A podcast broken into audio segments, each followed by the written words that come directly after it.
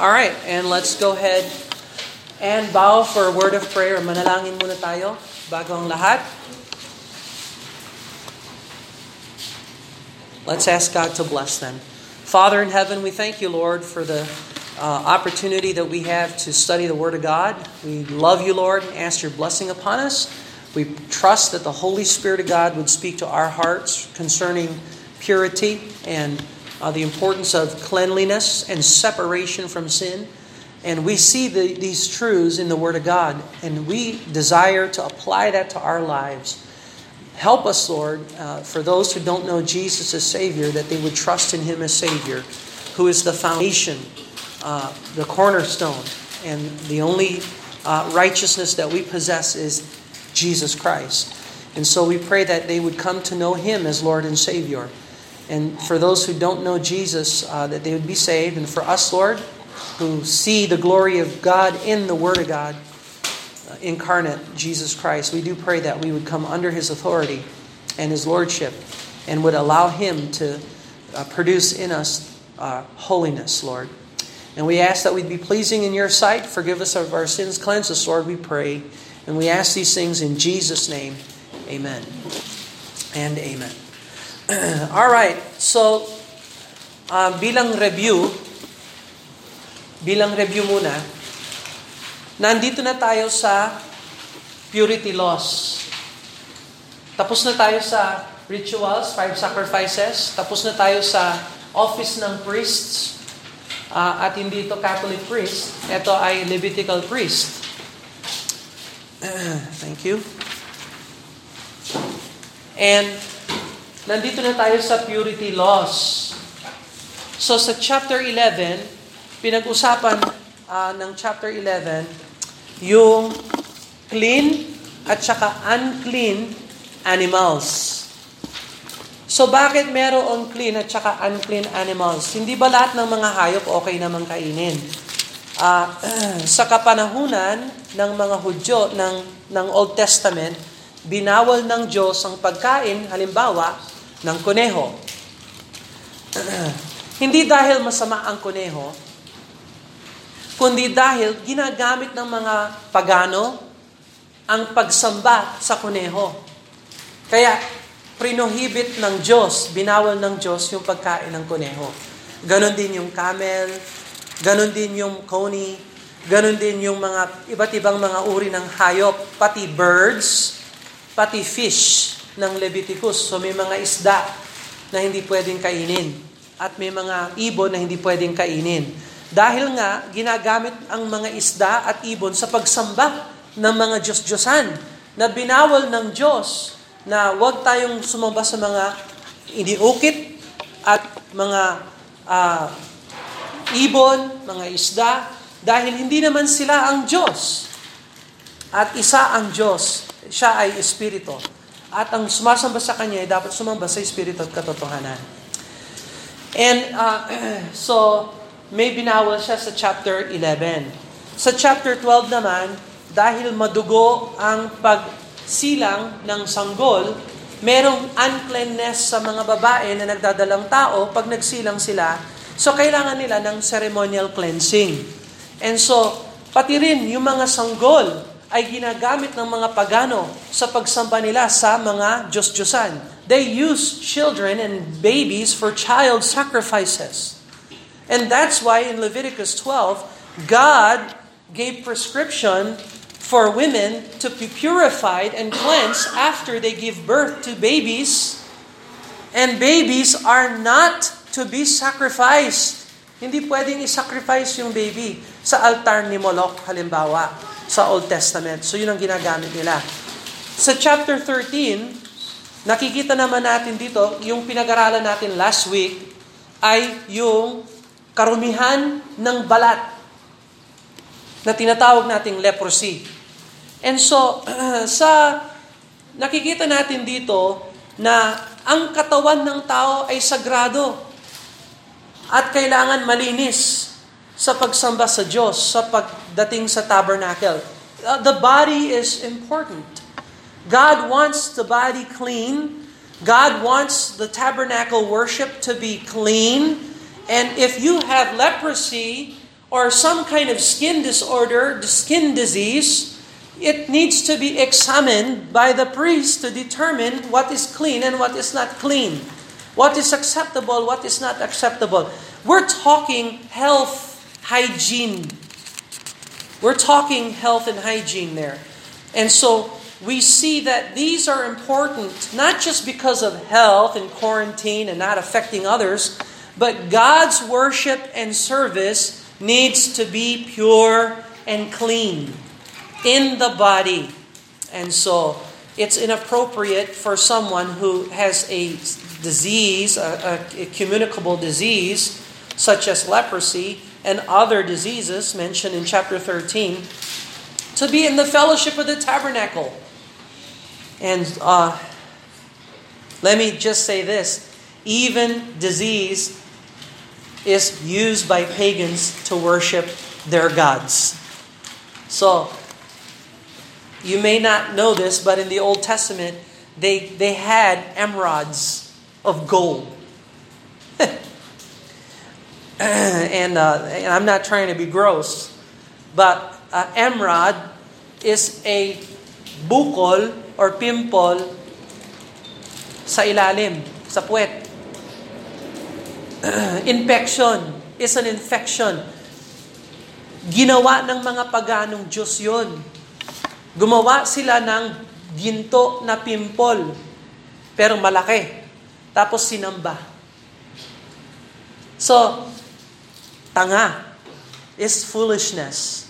Is foolishness. But God doesn't want us to worship Him the way the pagans worship Him or worship their gods. And so, nandyan ang Leviticus 13. Now, we are Leviticus number 14 at saka 15. Tatapusin natin ito. Next week, we will be in the Day of Atonement. Thank the Lord. 16 and 17, these are this is going to be the heart of Leviticus. And pagkatapos nito, kayo na ang magbibigay ng outline. Five minutes before 10 o'clock, I want you, someone to come and demonstrate the outline. Okay, so you had adequate notice and preparation. And this is part of your final exam. And so, uh, and I am excited doon sa papasa sa final exam dahil meron kayong makukuha na Bible study tool na talagang makakatulong sa inyo. And I'm very, very excited about that. Leviticus chapter 14 today. Let's look at Leviticus chapter 14.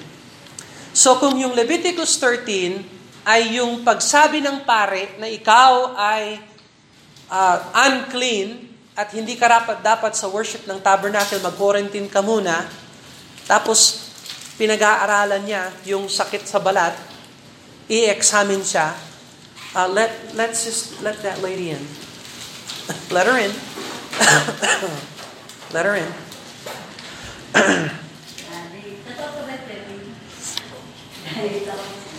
All right.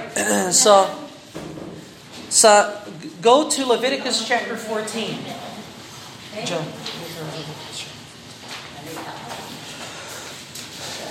so in Leviticus chapter 14, meron tayong apat na bahagi. There are four parts to Leviticus chapter 14. If in Leviticus 13, na-ascertain ng pare na yung balat niya ay unclean, he has to leave. Pero, kailangan 7 days lang or 8 days, babalik yung pare para i-examine siya kung siya ay malinis na if he is clean. And so,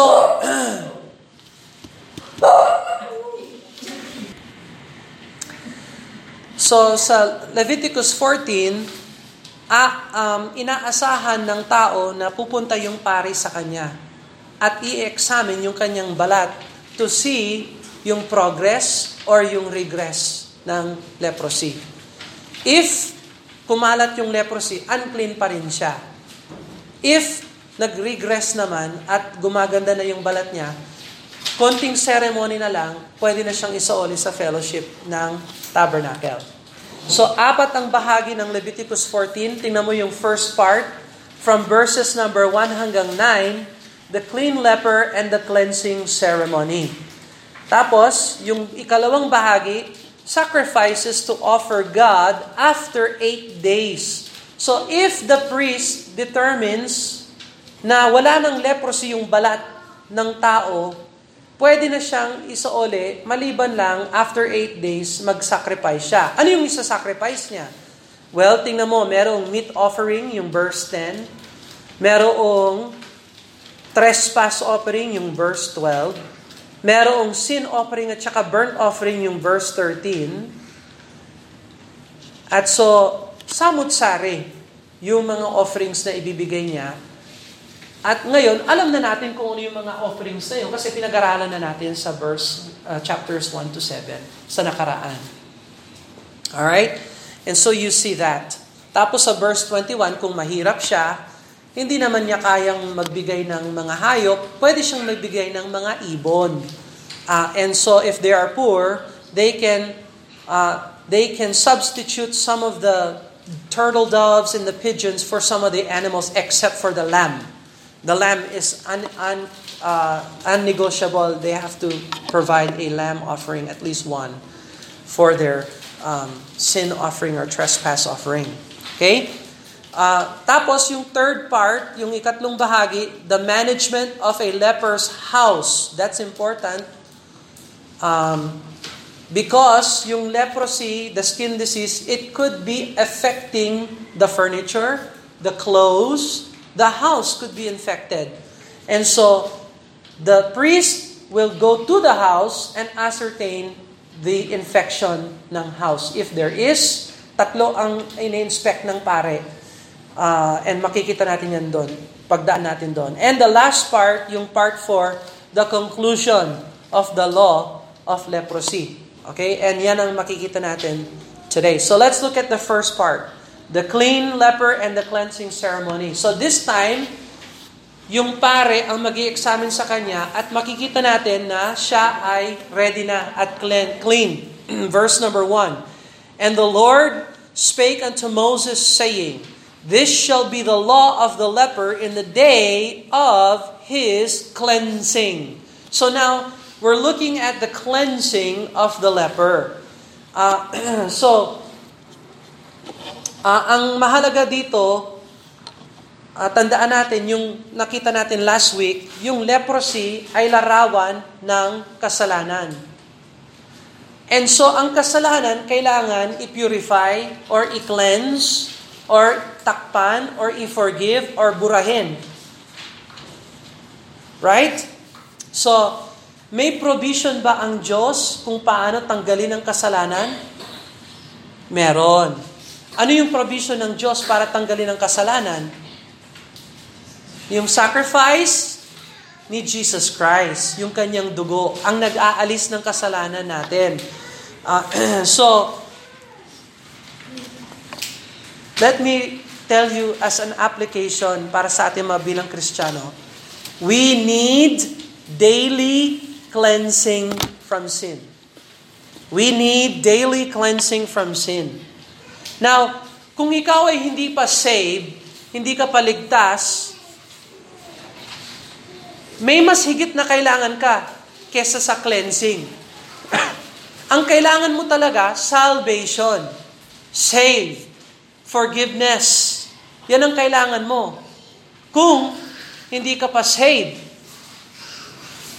So, sino yung saved? Yung tumanggap sa Panginoong Kristo. Yung nagsisi sa kasalanan, yung nagsisi sa kanyang maling paniniwala, yung nagsisi sa kanyang sarili, at yung tumanggap kay Jesus Christ bilang Panginoon, Diyos, tagapagligtas, tagapagtubos, tagapalit, tagapamagitan. Uh, yun ang salvation. Na kung hindi ka saved, yung mga kasalanan mo, hindi pa natakpan. Wala ka pang access sa cleansing kasi wala ka pa kay Kristo na maaring reliyoso ka, nasa iglesia, nasa church, nasa simbahan, pero never na tuma- tumalikod ka sa sarili at sa kasalanan at never na tinanggap mo si Jesus Christ, wala kang tupa. Wala kang kordero na nag-aalis ng kasalanan ng sanglibutan. And so, but, pero kung ikaw na ay tumanggap kay Jesus Christ bilang Panginoon Diyos sa tagapagligtas, ang kailangan mo ngayon bilang Kristiyano ay araw-araw na paglilinis, cleansing. Every day, you need cleansing. Saan? Sa yung mga kasalanan na nagagawa mo araw-araw. Now, Brother Bill, bilang Kristiyano, ang Kristiyano ba nagkakasala siya araw-araw? Yes! At hindi lang araw-araw, ilang beses sa isang araw ang Kristiyano ay nagkakasala. How many times in one day does a Christian sin? Multiple times.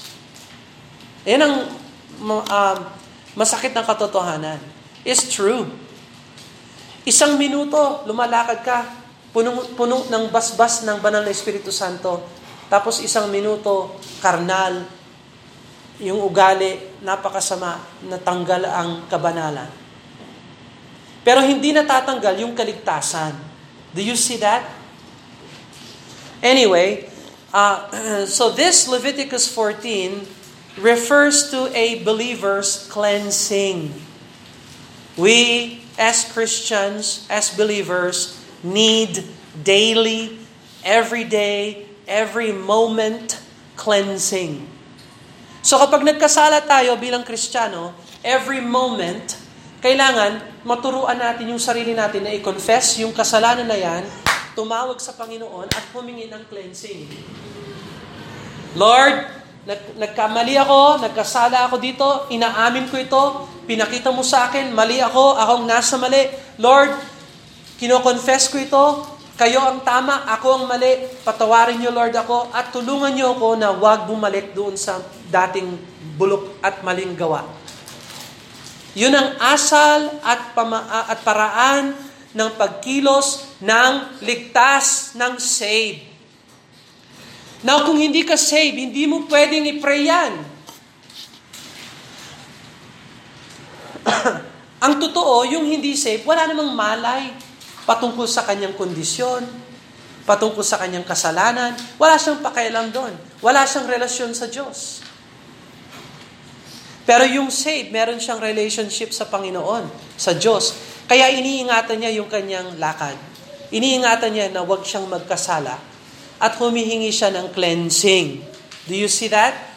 Verse number 1, uh, verse number 2, This shall be the law uh, of the leper in the day of his cleansing. He shall be brought unto the priest, and the priest shall go forth out of the camp. So, lalabas siya sa tabernacle, i-examine niya yung tao para, get this, ibalik yung tao sa camp. Look at verse number 8. Verse number 8. He that is to be cleansed shall wash his clothes, shall shave off his hair, wash himself in water, that he may be clean, after he shall come into the camp. So sa verse 2, out of the camp, sa verse 8, into the camp. Do you see that? Yung cleansing natin, ang nagde-determine if you are in the camp or outside of the camp. If you're living in sin, you're not welcome in the camp.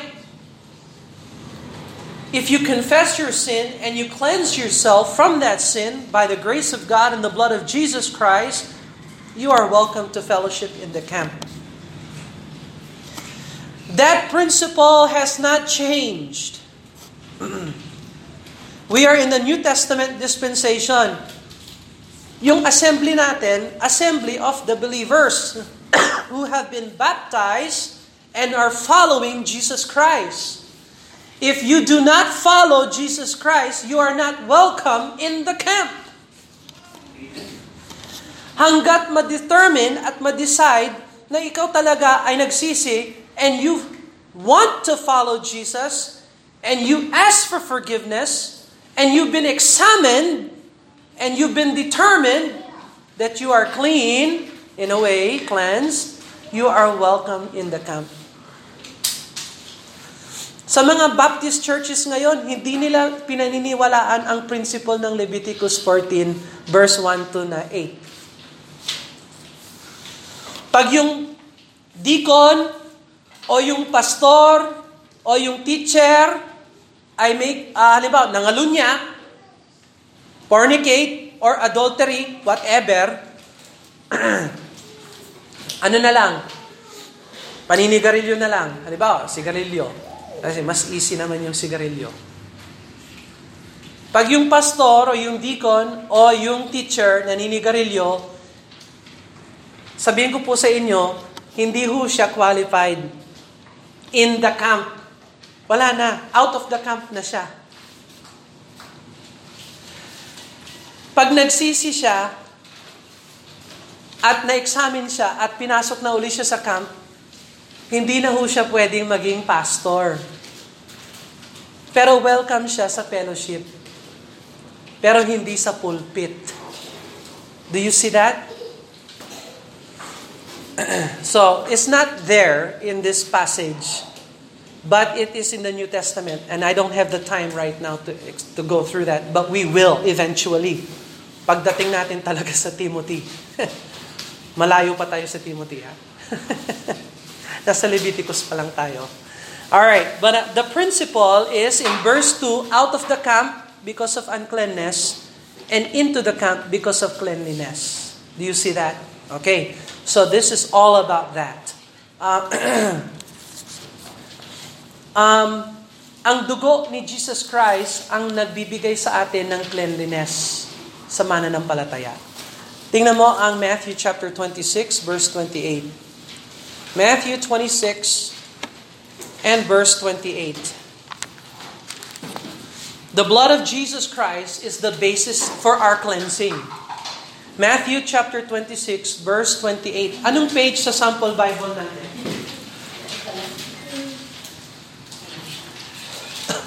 Matthew 26.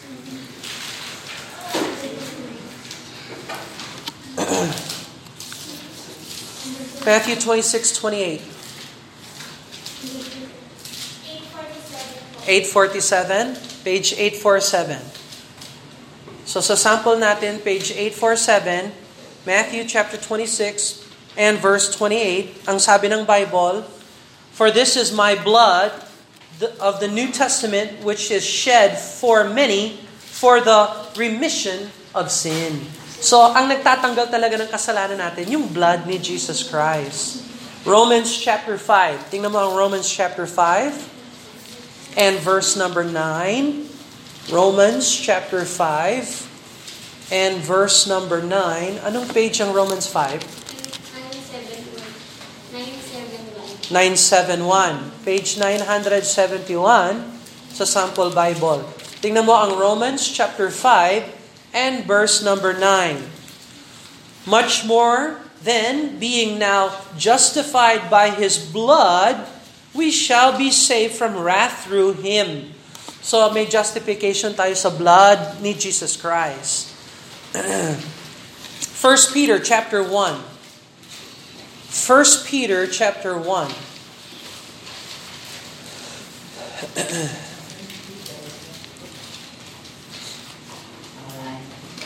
1 Peter chapter 1. Um, anong page yung 1 Peter?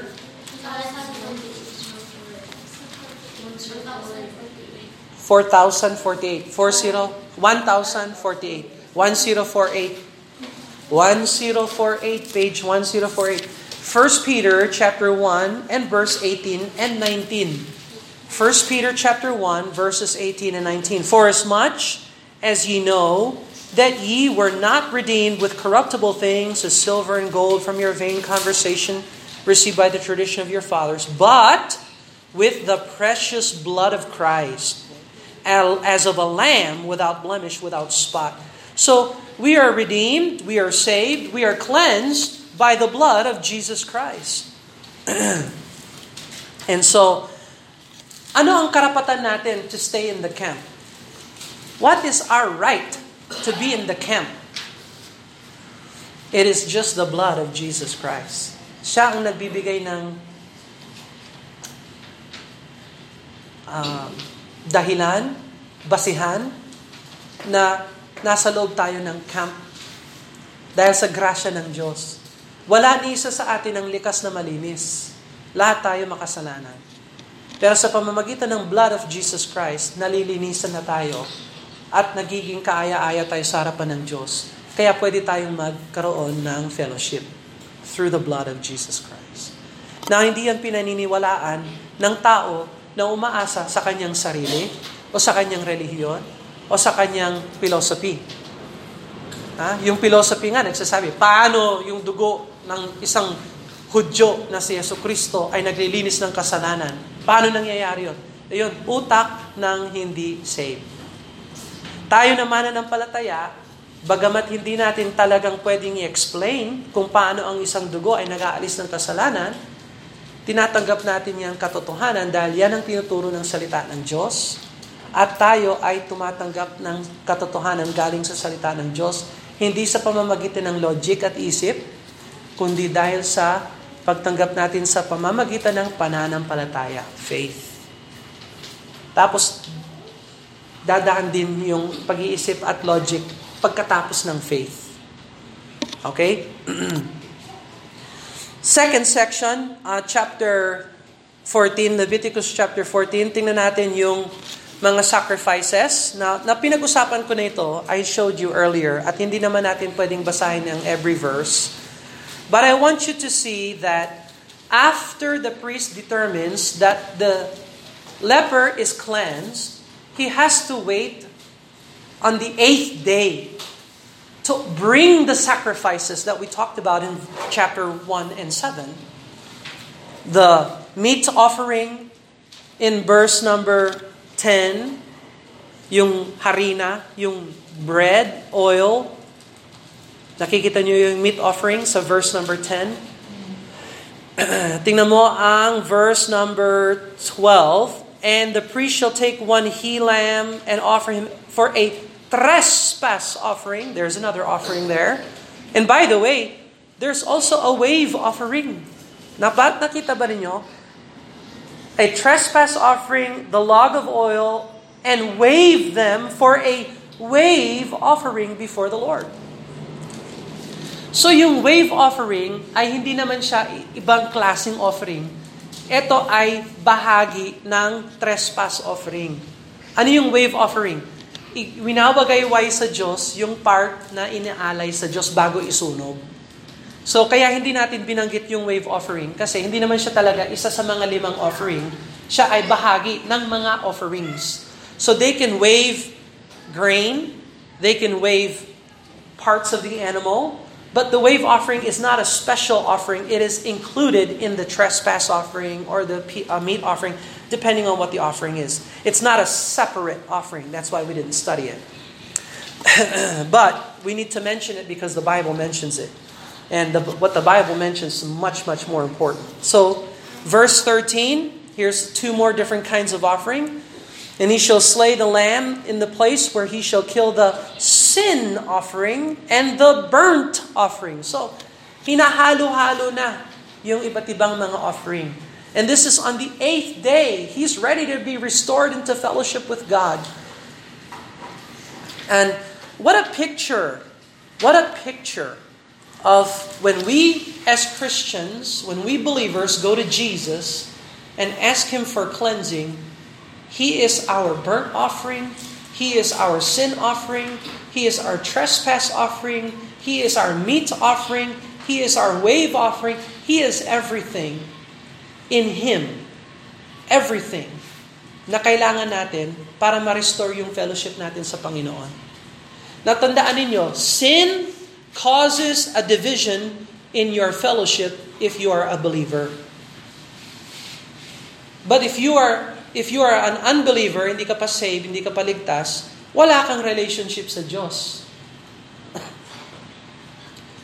Yung sin ay naghihiwalay sa iyo sa Diyos in relationship. Ah, dahil sa sin, wala kang relation sa Diyos. Pero kung kilala mo si Jesus Christ at siya ang iyong tagapagligtas, meron kang relationship sa Diyos, siya ang iyong ama, never na mababali ang kanyang pagiging ama at ang iyong pagiging anak. Kahit na may sin ka pa.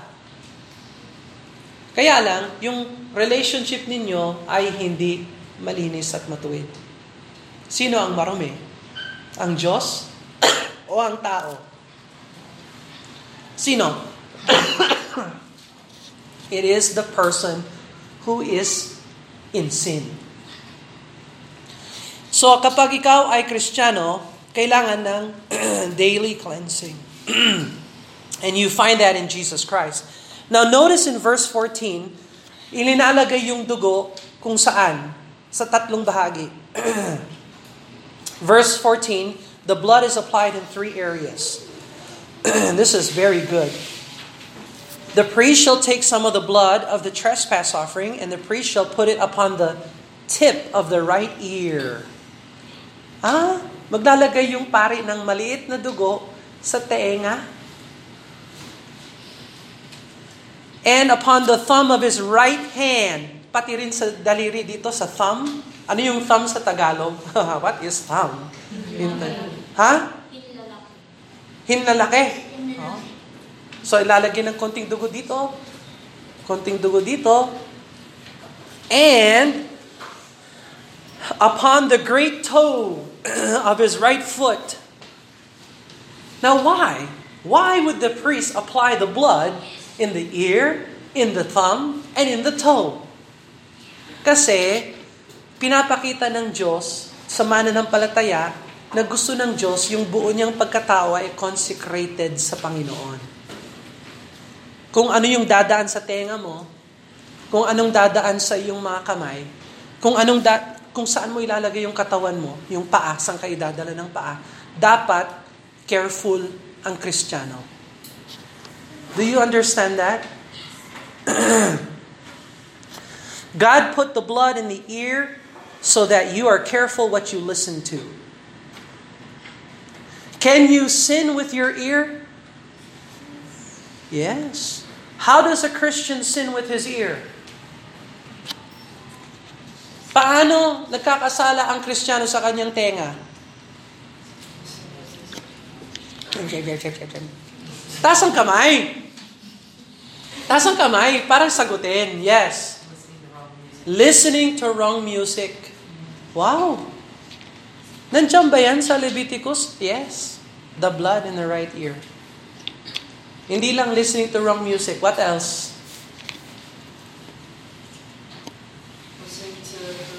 Mm-hmm. Listening to filth and cursing. Ha? Pagmumura. Pagsasalita ng bastos. Diyan nagkakasala mga Kristiyano.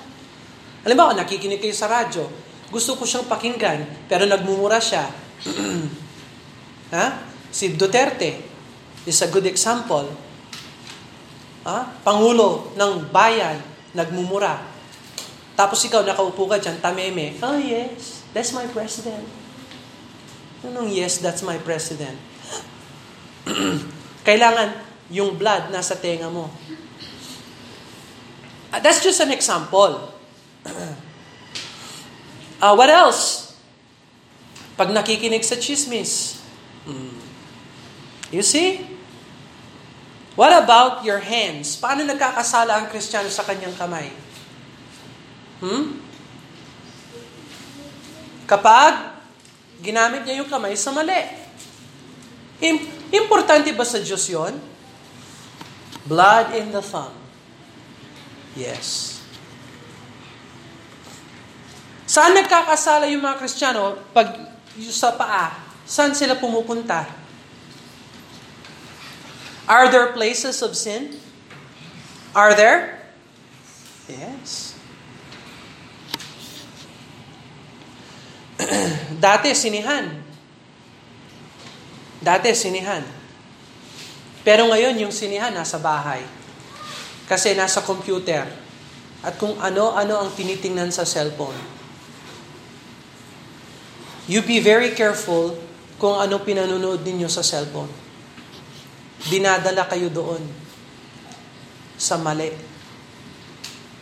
At kung tutuusin, yung iba sa inyo, mas maraming oras ang ginugugol ninyo sa cellphone kesa sa Bible.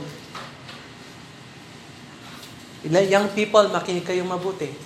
Yung panahon ninyo bilang young people ay counting time na binigay sa iyo ng Diyos para i-google nyo, ay handa ninyo ang inyong sarili sa pagiging matanda. Hindi para mag-TikTok, hindi para mag-Facebook, tapos manood nito, manood nito, manood nito. Use your time wisely. And where your website brings you violates first uh, Leviticus 4 in the toe. These are biblical principles. Principles. God wants the entire body consecrated to Him. Kaya wag ninyong ibigay yung sarili ninyo sa walang kabuluhang mga bagay. Nakakaawa talaga yung iba. Alam nyo, ang TikTok, Facebook, punong-puno yan ng sarili. Selfishness. Ikaw ang produkto ng Facebook. Ikaw ang produkto ng TikTok. ang mensahe ng TikTok ay, bigyan mo ako ng pansin. Hello, eto ako.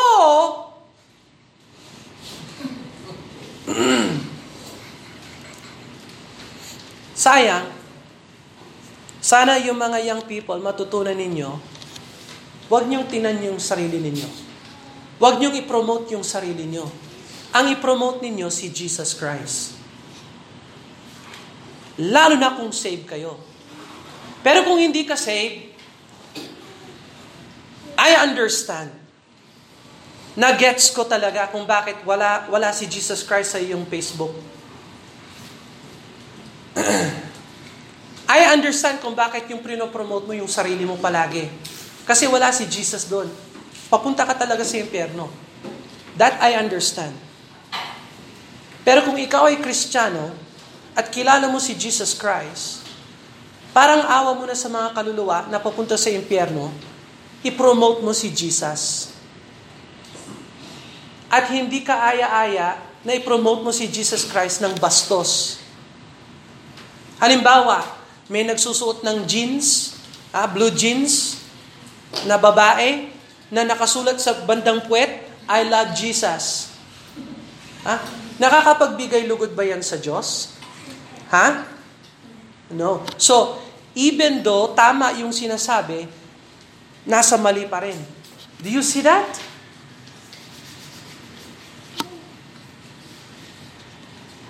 Kuha ako ng pintura at ilagay ko dito, I love heart Jesus. Sa tingin ninyo, kaya-aya yan sa Diyos? Ha? Ispray ko ito. Gra- graffiti. No, it's still not acceptable to God. What you say is right, but how you present it is wrong. You are still sinning. That is still wrong. And when you promote self, and I mean self always, that is carnal flesh, that is sin. That is not having the blood applied into your ear, into your hand, and into your feet. But if you have the blood of Jesus applied into your body, then your body is acceptable and, and good and right and acceptable to God. And so will your Facebook page will be acceptable also. And so, uh, next passage here, the management of the leper's house. Ang hinahanap dito ng pare, tatlong bagay. Verse 39, you can see, if the plague be spread, That's what the priest is looking for. In the house, is the plague spread? Kumakalat ba yung leprosy sa bahay? Look at verse number 43. If it came back again, verse 43, relapse. And if the plague come again, that's something the priest looks for. Maybe after eight days, the blood is still coming back. That's not cleansed. It's not yet. It's a relapse. Or it's completely gone. Verse 48 And the priest shall come in and look at it, behold, the plague hath not spread in the house, After the house is plastered, the priest shall pronounce the house clean. Sorry. so tatlo ang hinaharap ng pare. Ito ba ay nag-spread? Ito ba ay bumalik? O ito ba ay malinis? so sa tahanan ng Kristiyano, let me tell you something. Ingatan ninyo ang tahanan ninyo. Huwag niyong hayaan yung kasalanan pumasok sa tahanan ninyo. Lalo na pag kristyano kayo. Now, kung hindi ka kristyano, I understand. Nandyan ang alak, nandyan ang music na rock music, nandyan ang kabastusan at kabalastugan sa TV, nandyan yung internet na puno ng kalaswaan, yung gulo, yung ingay, paninigarilyo, pag-aaway, masasakit na salita, mga bastos na salita. I understand kung hindi ka saved. Kasi yung bahay na yan, patungo talaga sa impyerno. Kaya parang impyerno na rin yung bahay.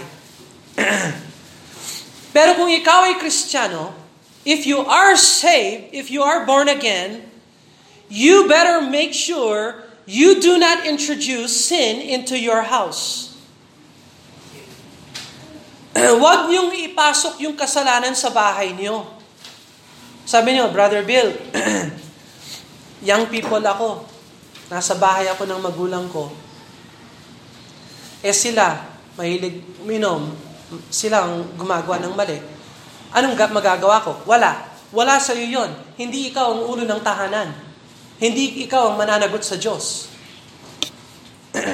so, absolve ka doon. Pero pag ikaw ang naging nanay-tatay sa tahanan, lalo na alam mo ang salita ng Diyos na ganito, hahatulang ka ng Diyos.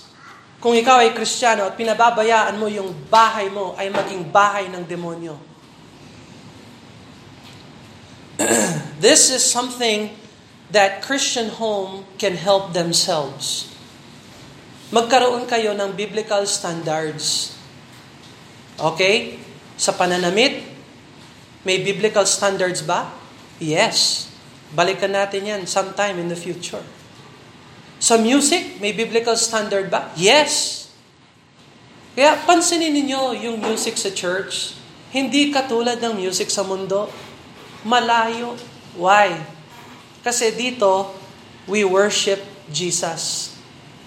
At if you can worship Jesus in the church, your homes ought to be small churches.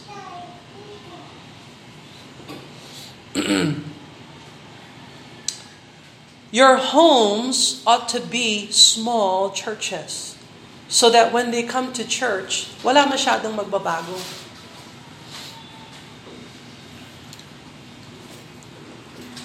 God is interested in clean homes, clean houses.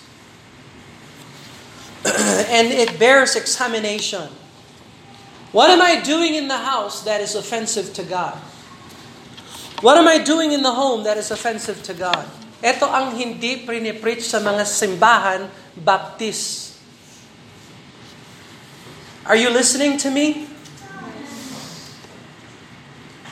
Kaya yung bahay bulok, kasi yung church bulok. Yung pastor hindi nagtuturo ng Leviticus 14. Kaya pinababayaan yung bahay. Do not blame the house. I blame the preacher, the church. Because the preacher is to teach the people. Kaya pag hindi tinuturo ito ng pastor, hindi alam ng tao. Pero kayo, ngayon na alam na ninyo, nakikita ninyo yung salita ng Diyos, yung principles ng salita ng Diyos, nasa inyo na na-implement yung truth sa inyong buhay.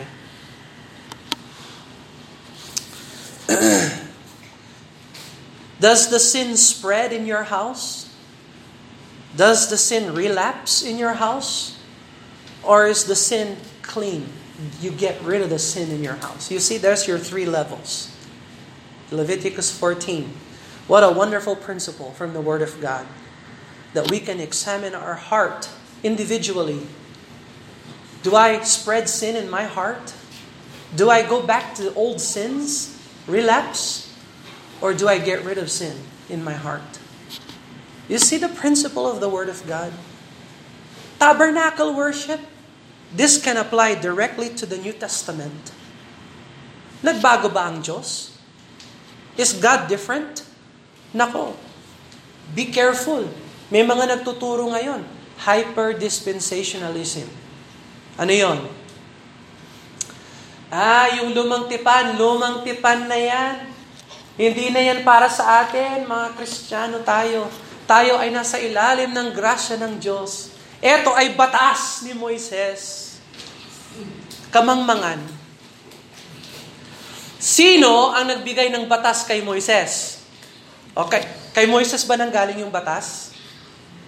Sino ang nagbigay ng batas kay Moises? Si God. Yung God na nagbigay ng batas kay Moises, yung God din ang sumugo kay Jesus Christ.